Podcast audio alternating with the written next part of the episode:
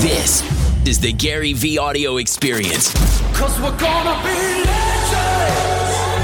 Gonna get their attention. You bought Facebook stock on the back of this drop. How much did you buy and why?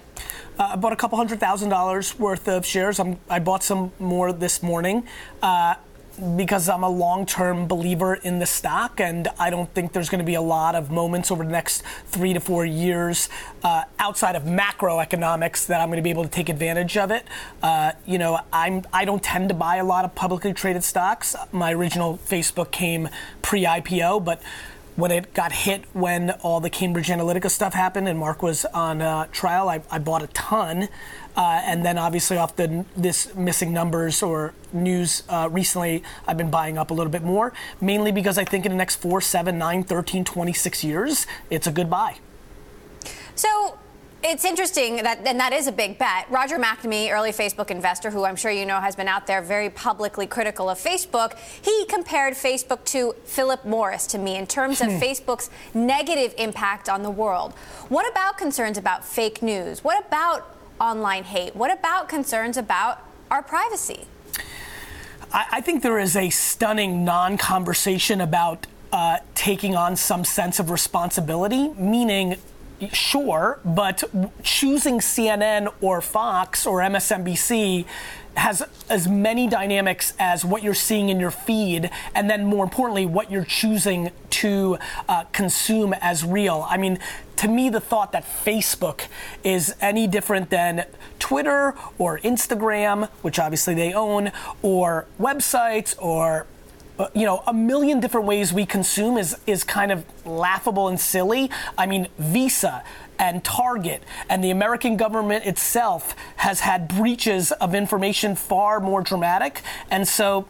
You know, yeah, I mean, I understand the concept, uh, but I think making, you know, making a jump from Philip Morris, which systematically spent lobbying dollars and, and tried to pay off politicians for four to five decades to suppress information, is an awfully big jump by that person.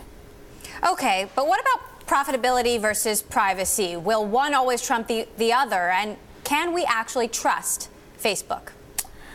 I mean, tr- you know, I, I, I, have no problem trusting Facebook any more than I trust any other company on earth.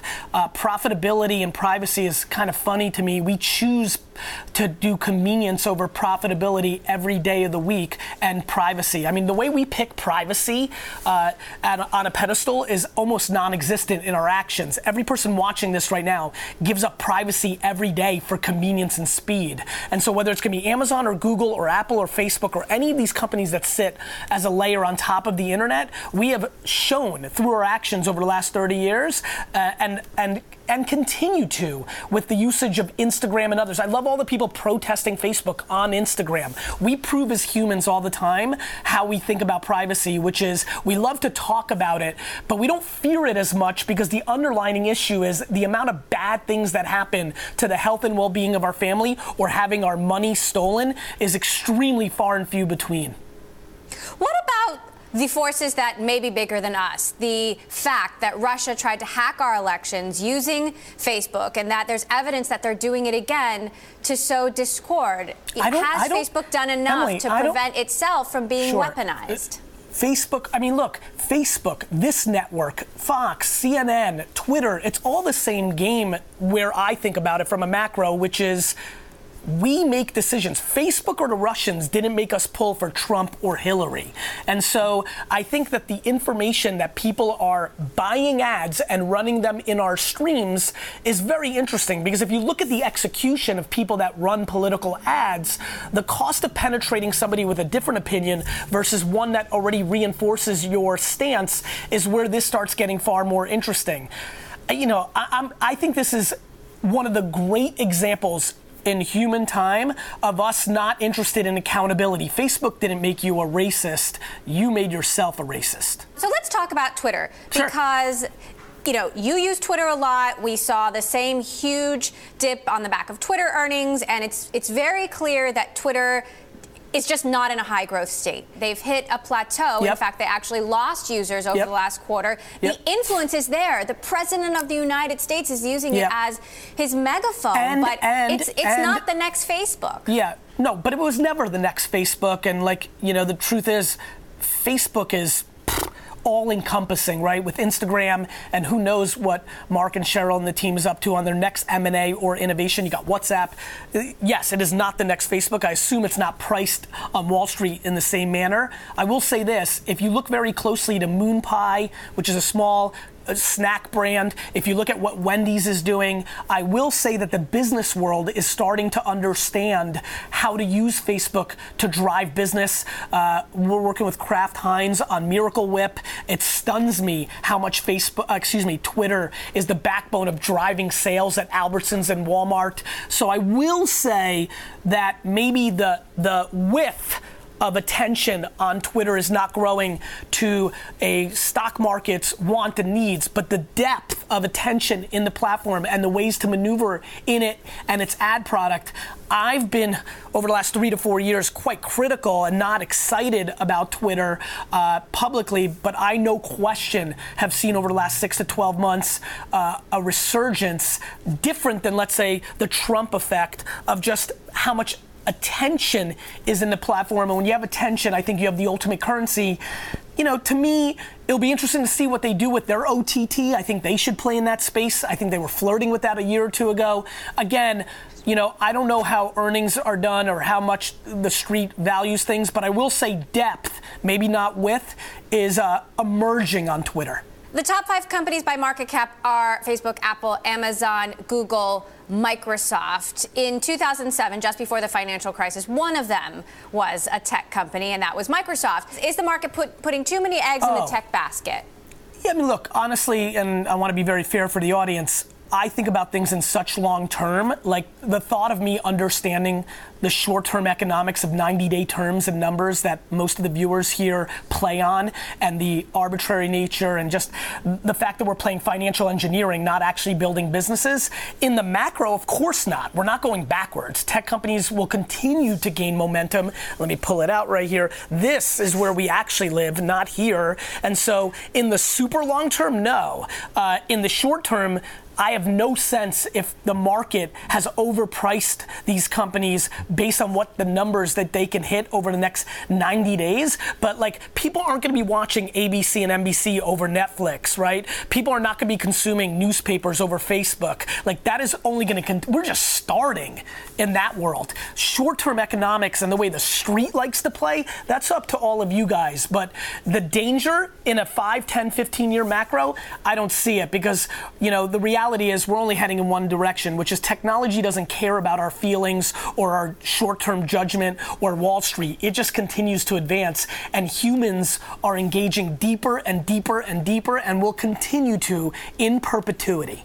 Let's talk about the long term when it comes to Apple and Netflix. You played a role on an Apple original Yes. show. Um, that show, unfortunately, didn't last that long. Nope. Last that long. Certainly not because of you. Um, Thank but you. Apple is is is is is you know doing this original content grand experiment. Do you think that they can succeed where Netflix has um, when they haven't shown an ability to do so thus far?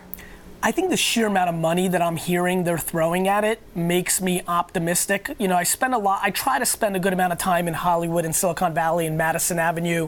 You get a real sense, and I think the sense, if you talk to any of your Hollywood friends, production and agents and things of that nature, is everybody understands that it's an Amazon, Apple, uh, Netflix, Hulu, and who's the next OTT, Facebook kind of world, that the networks are in deep, deep trouble. And, and even the cable providers, and even with mergers, uh, the sheer dollars that these uh, internet companies are going to throw at content, the NFL rights, it's going to be an Amazon, Google, Facebook, Apple world in, in kind of fighting for that. And so yeah, I would say yes. I mean, I think that programming, the IP, is what actually matters in the end. And when Apple, not if, has its Breaking Bad or Orange is the New Black or NFL, that it will suck people in because of the IP in the same way that so many more people watch Hulu and Amazon than I think a lot of people thought they would 24 months ago, predicated on just one hit.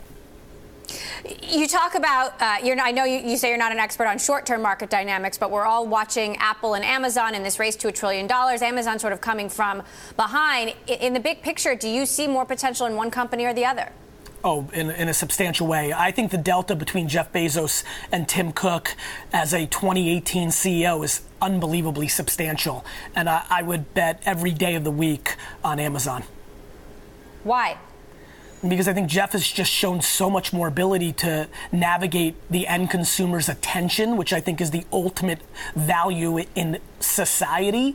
Uh, I think that Tim a is an incredible guy, and I like a lot of the things he, as a human, and the company is trying to push to stand for. But I, you know, I don't know. He's been the CEO now, what, seven, eight years? I'm not sure. You can help me with this, but I mean, what, AirPods? Like, oh, you know, I've not seen Apple win in voice the way they should have with the lead they had with Siri. Uh, the HomePod's still not out there. We've not seen them win an original program. It's now been 24 to 36 months that that cat's been out of the bag. There's been no hardware innovation outside the AirPods that has any blip of anything. And all they've really done is slowly just advance things that have been in place prior.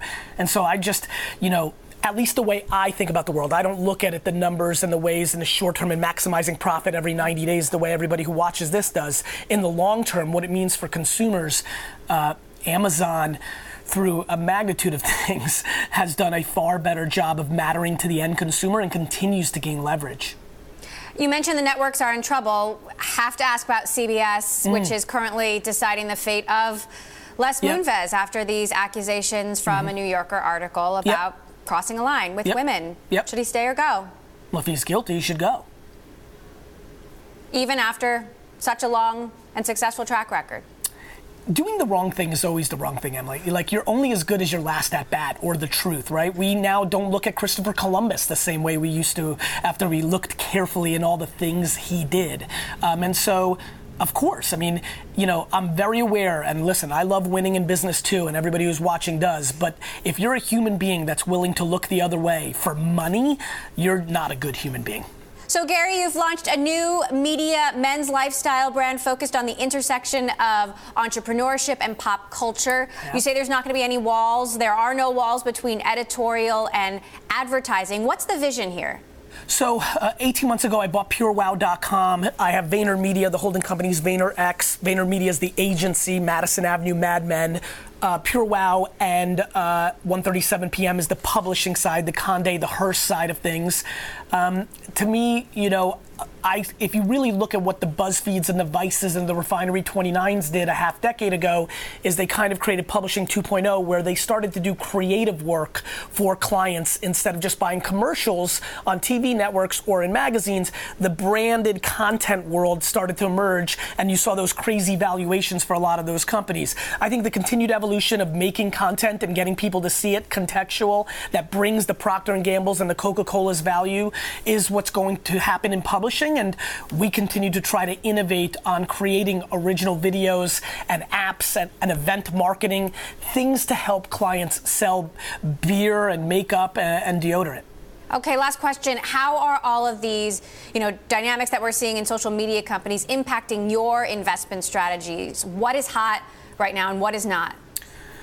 I mean, look, I you know a couple ways to look at this. For me, it, this is just real life. Facebook and, and Amazon are the two stocks all in that I believe in in a five to ten year macro. As long as Mark and Jeff are running those companies, I'm blindly in belief of how they'll innovate around voice, AR, you know, machine learning. They just are CEOs that are willing to hurt their short term economics to do the long term equity for having legacy over short term profit. I think the most interesting thing for kind of this audience and your show and what I grew up with in the mid 2000s on Web 2.0 and social media is is there room for a Musical.ly or a Snapchat?